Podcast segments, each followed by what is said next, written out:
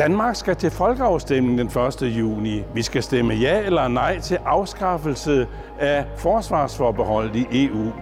Vi er på Krigsmuseet i København ved Folketinget. Her får vi besøg af Søren Gade fra Venstre og europaparlamentariker, samt hans kollega Peter Kofod fra Dansk Folkeparti. Velkommen til T V-debat.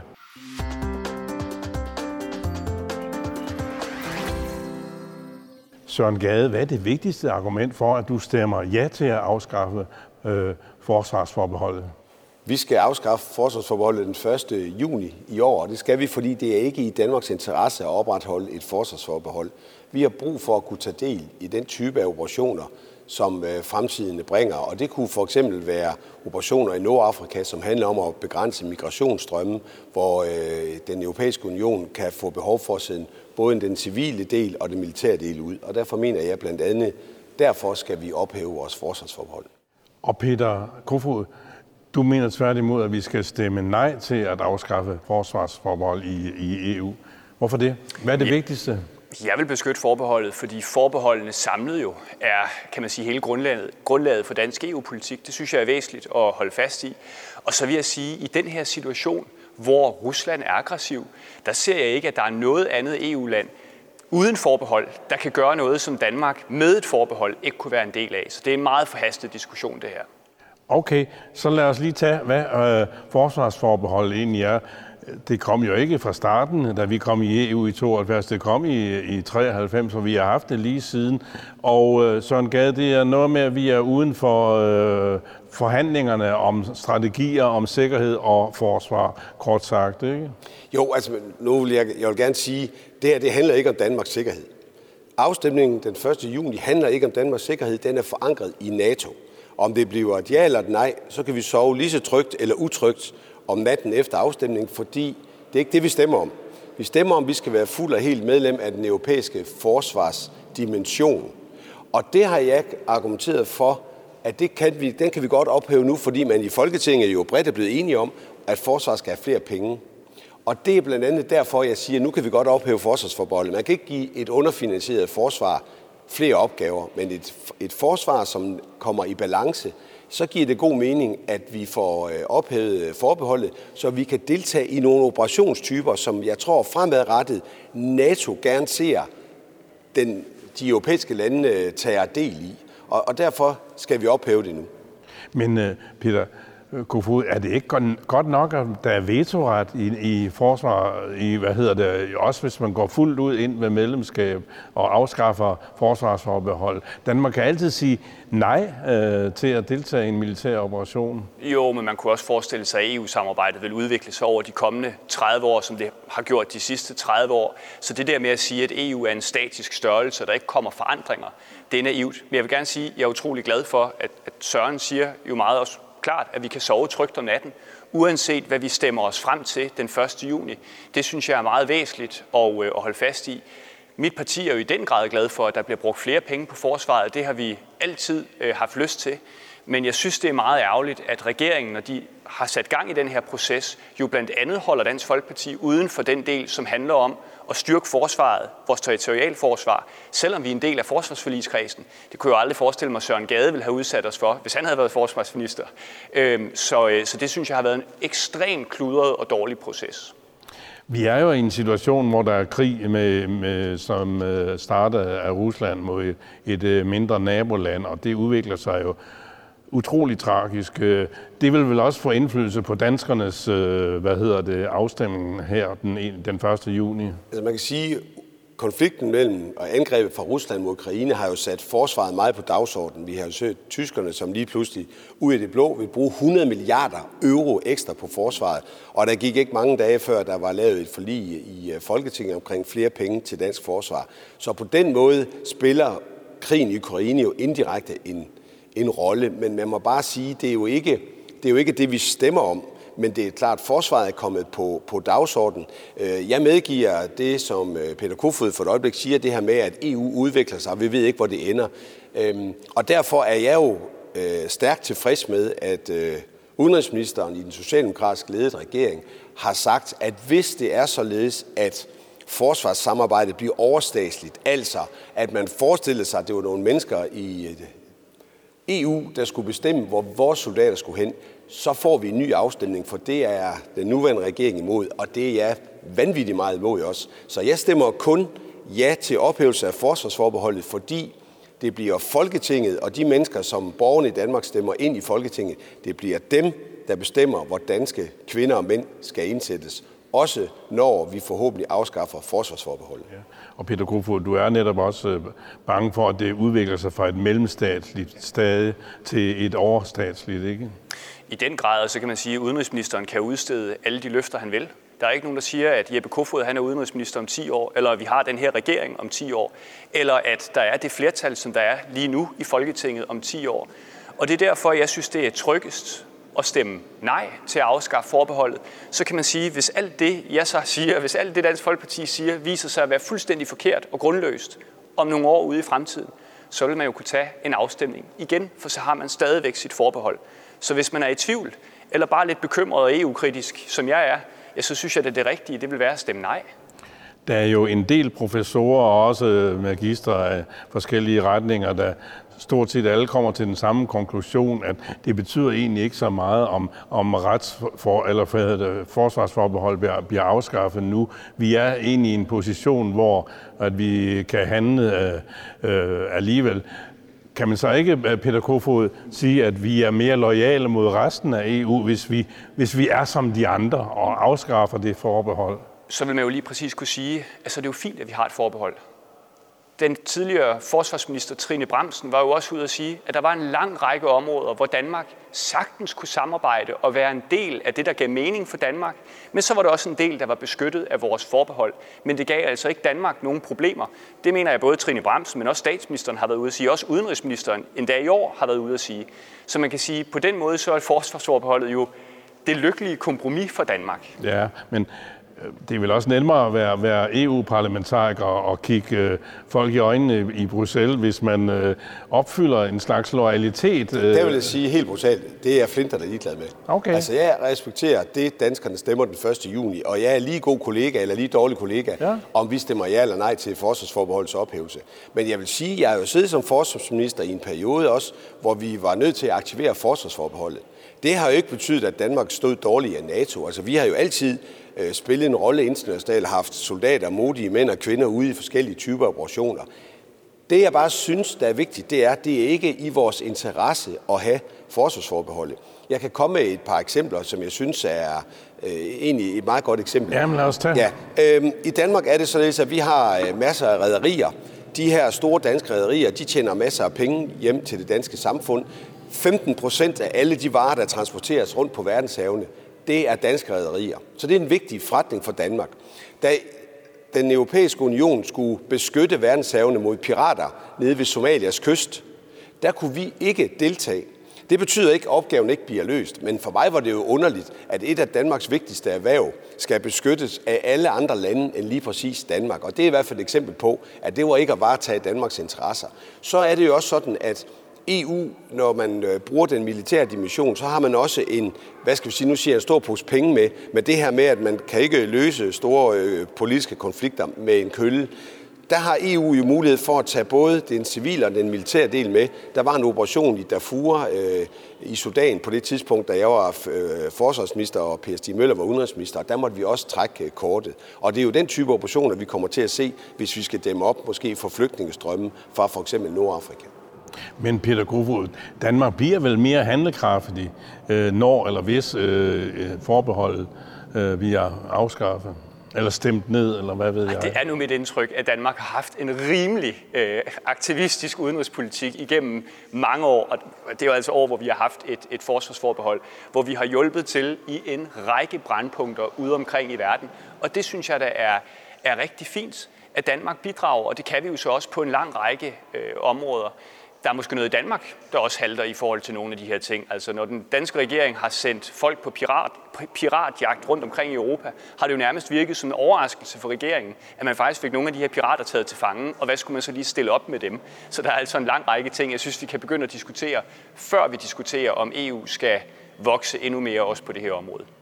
Men øh, Søren Gade, det var der nok også i din tid som forsvarsminister. Embedsværket går vel lidt i, øh, i stå eller i koma, når der er øh, sådan nogle tvivlsspørgsmål. Kan vi være med her og der og ikke? Der er F N-aktioner, der er NATO-aktioner, og er der øh, muligvis også en E U-aktion, ikke? Øh, de bliver jo bange for at træffe beslutninger i forsvarsledelse. Altså, P- Peter, har, Peter Kofod har selvfølgelig en pointe i, at at vi, vi kommer stadigvæk til at spille en, en rolle internationalt aktivistisk udenrigspolitik, som vi har haft gennem mange år. Når jeg siger, at jeg mener, at de skal ophæves, så er det jo fordi, at Folketinget får jo mulighed så for at deltage i en ny type operationer. Og det er jo vigtigt, det, det, det er jo ikke sådan, at, at verden er lavet om om mandagen, efter vi har ophævet forsvarsforbeholdet, eller vi har fastholdt forsvarsforbeholdet. Det kører jo videre, som det er gjort hele tiden, men hvis vi ophæver det, så vil Folketinget få mulighed for for eksempel at sige, at den her operation, den er vigtig for danske interesser og for europæiske interesser.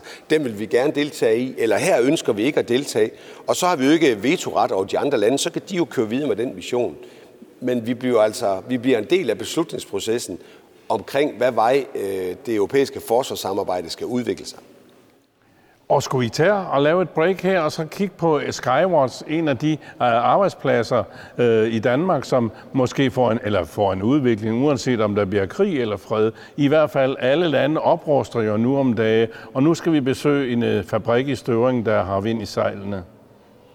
Her har vi så den her mini-fastvingede drone, Hydron, som den hedder. Uh, to komma fem kilo vejer den, uh, og det betyder sådan set, uh, at, at på grund af, at den er så let, har en meget lang flyvetid.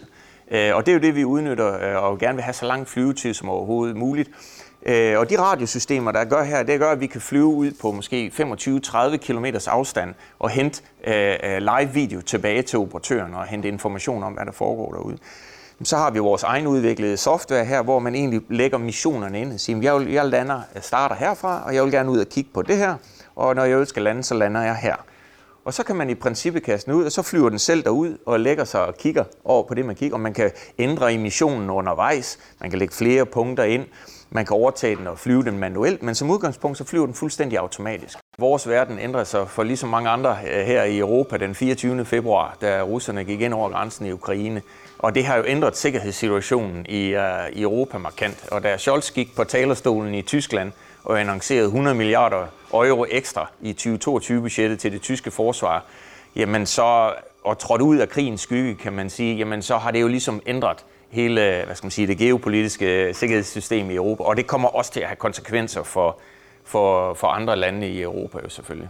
Selvom det er på den mest tragiske baggrund, så er der ingen tvivl om, at den situation, der er i Europa nu, den kommer til at påvirke forsvarsindustrien generelt set. Og også i Danmark, når man ellers har fået fyldt lagerne op med ammunition, som man mangler at få repareret de her famøse kampvogne, jamen så vil man jo kigge i retning af ny teknologi for ligesom at sige, hvordan får vi mere for pengene? Hvordan kan vi løse de samme opgaver uden at, at uh, udsætte soldater for fare? Ikke? Så det er jo et spørgsmål om soldaternes sikkerhed, når man har de her overvågningssystemer, at man kan undgå at sende uh, soldater ud uh, til at have kontakt med fjenden. Vi kan vel godt sige, at forsvarsindustrien generelt er i vækst, eller bliver, kommer i vækst i Danmark? Så. Ja, det, er, det er uundgåeligt. Altså i kraft af den nye sikkerhedssituation, vi har i Europa, og de, for, de budgetterne, der bliver øget, det er klart, det bliver afspejlet i en vækst i industrien. Det kan ikke være anderledes. Tror du, at en afskaffelse af E U's forsvarsforbehold vil gøre det lettere for jer at sælge varer til andre europæiske lande? Altså, det er jo svært sådan fra politisk hold og, eller udtale mig sådan politisk, kan man sige, øh, men jeg har svært ved at tro, at det ikke kan give en positiv øh, effekt for, for Danmark, at man melder sig ind i selskaber. Jeg kan heller ikke se nogen grund til, at man ikke skulle sidde med ved bordet. Der er generelt i Danmark, tror jeg, med danskerne, øh, og det må jeg udtale mig bare som privatperson, altså sådan lidt en skepsis, og vi har hurtigt til at sige nej, hvis ikke vi helt kan gennemskue konsekvenserne. Men jeg tænker, at den nye sikkerhedssituation i Danmark bør, bør feje den skepsis af bordet øh, og, og simpelthen øh, orientere sig i virkeligheden, som den ser ud. Hvis nu Danmark siger nej til at afskaffe forsvarsforbeholdet den første juni, går jeres firma så i stå? Det, det gør det med sikkerhed, ikke? Altså, vi er trods alt nået hertil øh, ved at stå på et tidspunkt, hvor vi stadigvæk har stået udenfor. Men vi vil klart styrke vores muligheder, og det er klart også, at andre nationale forsvar, vi jo også, tænker jeg, kig positivt på, på dansk industri, hvis man sidder med ved bordet.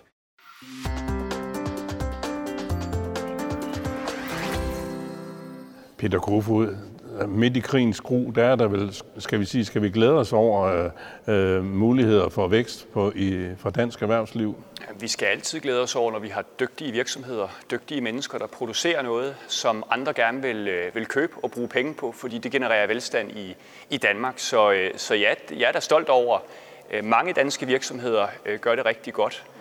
Men jeg hæfter mig også ved det klip, vi lige har set, at det jo ikke betyder jordens undergang, hvis vi vælger at holde fast i forsvarsforbeholdet. Altså der vil også være en situation i fremtiden, hvor andre europæiske lande vil købe isenkram i Danmark, så, så det er altså ikke jordens undergang. Okay, lad os lige gøre det med arbejdspladser færdige. Og, og du kender også Skywatch? Ja, øh, altså det er et uh, helt unikt produkt, som ja. er ja, lysår for nogle af deres konkurrenter. Og som Peter jo rigtig siger, jeg er ikke i tvivl om, at Skywatch vil også sælge produkter, Øh, hvis ikke det, det bliver en ophævelse af forsvarsforbeholdet. Jeg vil dog sige, som tidligere forsvarsminister og en, der har arbejdet tæt sammen med forsvarsindustrien, så vil det alt andet lige være lettere at være forsvarsindustri i Danmark, hvis det er således, at forsvarsforbeholdet det bliver øh, ophævet. Men du får mig ikke til at sige, at jorden falder ned, himlen falder ned, hvis det bliver, øh, hvis det bliver nej til ophævelsen. Og det tror jeg, at det hele taget det er det, som er vigtigt for mig, som jeg siger, også at signalere. Altså det her med at gå ud og skabe et skræmmebillede af, hvad der sker, hvis man ikke stemmer, som jeg nu synes. Det, det, den præmis går jeg simpelthen ikke ind i. Verden vil køre videre også om mandagen, men jeg synes, der er gode argumenter for at ophæve forsvarsforbeholdet. Men ligesom jeg respekterer det forbehold, hvad jeg har i dag, og det gør jeg også som minister, så vil jeg også respektere det afstemningsresultat, der ligger den første juni, og arbejde efter det den anden juni. S D U's kække professor Peter Viggo Jakobsen, han siger jo, at der er krig nok til alle, så hvis øh, ikke F N tager operationen, så gør NATO vel, eller så kunne E U komme til sidst. Er det det, som øh, I trøster jer med i Dansk Folkeparti, for nu at drille lidt, Peter Kofod? Nej, men for nu at være helt ærlig, jeg er dybt bekymret over udviklingen i E U på en lang række punkter. Jeg er, jeg er meget stor NATO-tilhænger. Og det er fordi, at NATO, selvom tiden har forandret sig, og selvom organisationen også har forandret sig igennem mange årtier, så er det stadigvæk grundessensen af det samme væsen, som det vi i sin tid blev en del af. Sådan er det jo ikke med E U, der har udviklet sig på en lang række områder, og som jo løbende dræner af, synes jeg, det der er den nationale selvbestemmelsesret. Ja. Og, og der, der må jeg bare sige, der er jeg bekymret for at overlade endnu mere til E U i fremtiden. Okay. Ja, men, men jeg vil så sige, jeg kan også være bekymret på nogle områder inden for det europæiske samarbejde, og det ved Peter Kofod også, og vi er også enige på nogle af områderne. Altså, jeg går ikke ind for den sociale union, eller sundhedsunionen, eller hvad det nu måtte være, men jeg er bare nødt til at fastholde, at lige præcis her, der stemmer vi altså ikke om for eller mod den europæiske union. Vi stemmer for eller mod ophævelse af et forsvarsforbehold. Og jeg anerkender og respekterer fuldt ud Peter Kofods øh, idé om, at, at, at Dansk Folkeparti på et tidspunkt gerne vil have en afstemning om vores fortsatte medlemskab. Det er bare vigtigt for mig at understrege, det er ikke det, vi stemmer om den første juni. Der stemmer vi kun i gåseøjne om et forsvarsforbehold, som ikke er overstatslig, og hvis det skulle blive overstatslig, så får vi en folkeafstemning igen omkring det, og der vil jeg så gerne allerede nu annoncere, at skulle det gå hen og blive det, så vil jeg selvfølgelig være imod det. Jeg mener, at beslutninger om brug af danske mænd og kvinder i forsvaret af deres indsættelse, det er noget, man bestemmer i Folketinget, og ikke andre steder. Jeg er nødt til at stille dig et spørgsmål her, Søren Gade. Du har jo også været tæt på N A T O's ledelse som forsvarsminister. Er det et problem for E U, at skal vi sige, Polen og Danmark og de baltiske lande, Estland, Letland og Litauen hælder til NATO-løsninger, hvor mange andre E U-lande hælder til E U-løsninger, ikke? Der er, E U er splittet lidt op i to. Øh. Jeg, jeg tror, det er vigtigt, at man skal sige, at amerikanerne har øjnene stift rettet mod Asien. Amerikanerne anerkender deres øh, rolle, deres ansvar for det europæiske, den europæiske sikkerhed, og det er amerikanerne, der har lederskab i NATO. Derom er vi helt enige. Men amerikanerne har også udtrykt bekymring om vores små forsvarsbudgetter. Det bliver nu imødekommet. De fleste europæiske lande hæver deres forsvarsbudgetter. Og en forventning om, at de, de europæiske lande tager noget mere ansvar omkring forsvar internationalt. Og lige præcis den kombination af det, jeg siger, det er jo det, der gør, at timingen for ophævelsen af forsvarsforbeholdet, synes jeg, er rigtig. Og det er jo derfor, jeg blandt andet anbefaler, at vi stemmer øh, for et ja til ophævelse af forsvarsforbeholdet den første juni. Ja. Og Peter Kofod, det er vel netop et, ellers ville det blive et problem, at U S A begynder at fokusere mere og mere på Asien, så skal E U vel tage sig af problemer i Europa? Jamen langt hen ad vejen, så deler jeg den kritik, amerikanerne har haft af Europa, særligt når det kommer til vores manglende villighed, historisk set, til at betale det, det koster for at have et stærkt forsvar. det har amerikanerne haft ret i, at vi har snydt os fornemt udenom igennem alt for lang tid. Det er jeg helt med på, og det er også derfor, jeg synes, det er glædeligt, at Danmark, men også Tyskland og andre lande, skruer væsentligt op for hanen. Det er bare igen ikke et argument for at afskaffe vores forsvarsforbehold, som jo er det, vi stemmer om. Men jeg kan da glæde mig over, at vi endelig tager et større ansvar og betaler det, det koster. Mm. Har vi et lavpraktisk problem i, i Danmark? Altså det, øh, der er folk, jeg har i hvert fald mødt på gaden mange, som er i tvivl om, hvad der sker, når de stemmer ja til, øh, til den første juni, og hvad et nej betyder. Skulle det have været formuleret bedre eller anderledes? Altså, jeg har stor respekt for, at øh, Dansk Folkeparti kom med en, en, en kritik af, hvad der stod på stemmesedlen. Den har man taget til sig, for ja-siden lavet det om. Det synes jeg er godt og demokratisk, så er det, så det er tydeligt, hvad det er, vi stemmer om. Jeg har også øh, respekt for, at hvis det bliver overstatsligt, skal der komme et, øh, så skal der komme en ny folkeafstemning. Men det er vigtigt at sige, uanset om det bliver et ja eller et nej, så fortsætter verden dagen efter. Og der bliver ikke de store øh, andre, øh, forandringer, heller ikke hvis det bliver et ja. Så træder vi ind i det, det europæiske militære samarbejde med ingen, der er ikke nogen forventning om, at vi skal deltage i en operation i morgen eller i overmorgen. Der er ikke nogen forventning om, at, at det ændrer dansk udenrigs- og sikkerhedspolitik. Men vi, får så, vi kommer ind i de fora, som vi er ude af i dag, og så får vi så i det danske Folketing mulighed for at deltage i en ny type operationer. Og der er det også vigtigt at sige, at det er en anden type operation, man foretager i den europæiske union, end man for eksempel gør i NATO. Og det betyder jo så, at alt andet lige så får politikerne på Christiansborg, de får i hvert fald større valgmuligheder for, hvilken type operationer, hvor farlige skal de operationer være, vi deltager i. I, i hvad er øh, hovedformålet med operationen? Er det en humanitær operation med et militær islet, eller er det en militær operation med et lille øh, humanitær islet? Og, og der kan man sige, der, der ligger Europa måske anderledes end for eksempel en typisk NATO-operation. Spiller det ind i den afstemning, vi skal til, at der er så meget turbulens øh, i verdenssamfundet? Ja, vi snakker om, at Finland og, og Sverige for eksempel øh, nu agter at melde sig ind i NATO. Det, det giver vel øh, uro og bekymring, fordi man kan jo nok regne ud, hvad øh, Putin og de øvrige sovjetledere de vil sige til det. Finland og Sverige, de skal være så hjerteligt velkomne i NATO, hvis de ønsker at være en del af det, så, og det håber jeg selvfølgelig, de, de vil, men det er helt op til dem. Jeg skal heller ikke lægge skjul på den her folkeafstemning. Den tror jeg, at man har valgt at lægge på det her tidspunkt, fordi vi alle sammen sidder og kigger på tv-billeder af byer, der bliver ryddet væk, og mennesker, der øh, flygter, og det er jo rene krigsforbrydelser, øh, det vi ser begået lige nu. Og i den følelsesladede situation, der synes jeg, det er forkert at tage en afstemning, for i stedet for at vi havde haft en diskussion om, at vi i fællesskab kunne have øget forsvarsbudgetterne. Vi kunne have stået sammen om vores NATO-medlemskab. Vi kunne have gjort så meget andet. Der vælger ja-partierne så at lave en folkeafstemning, der uanset udfaldet kommer til at splitte den danske befolkning i. Nu må vi se, hvor store de to blokke bliver. Øh, ja og nej-siden. Og det skal Men det, du synes, have lov at svare på, Søren Gade. Fordi hvis man, skal, hvis man ønsker den her diskussion, og det er jo fair nok, ja. Hvis man vil det som E U-tilhænger, så synes jeg, at man skal gøre det på et tidspunkt, hvor vi har en meget, meget stor national, lang debat, hvor folk lige så stille kan finde ud af, hvad der er det rigtige valg.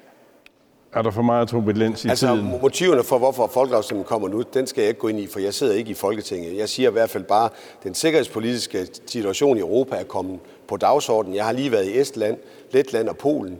I Estland og Letland, der er man på vej til at øge budgetterne op til tre komma fem procent af bruttonationalproduktet. Jeg tror, det var i Letland, der kom der tyve tusind nye medlemmer af deres hjemmeværn. De er under det halve af Danmarks størrelse. Det vil sige, så skulle vi have haft halvtreds tusind nye medlemmer af hjemmeværnet inden for en måned. Så, så man er meget, og man er dybt bekymret. Men for bare at give et tænkt eksempel, det her, det ved jeg jo ikke, hvad kommer til at ske, men der kommer jo en tid efter krigen, Rusland-Ukraine, Og, og forestil jer så, at, at øh, den europæiske union skulle have en rolle at spille i det Ukraine, der så er tilbage. Både i forhold til genopbygning, den civile del, men måske også i forhold til at have nogle øh, soldater på jorden, i forhold til, at der må være en, en fred, der, der skal bevares. Det vil vi jo så ikke kunne deltage i, hvis vi har et øh, forsvarsforbehold. Kort replik, Peter. Jeg er helt sikker på, at hvis danskerne vælger at holde fast i forsvarsforbeholdet, og det Søren, lige, Søren Gade lige nævner sker, så jeg er sikker på, at vi finder en rigtig god model for, hvordan Danmark selvfølgelig, ligesom andre lande, kan hjælpe Ukraine på fod igen. Og der stopper debatten så. Vælgerne afgør det den første juni. Skal Danmark øh, sige ja til at afskaffe forsvarsforbeholdet i E U, eller skal vi sige nej? Vi er tilbage efter afstemningen med nye tv-programmer om E U's øh, politikker og økonomiske øh, muligheder. Tak for nu og på gensyn.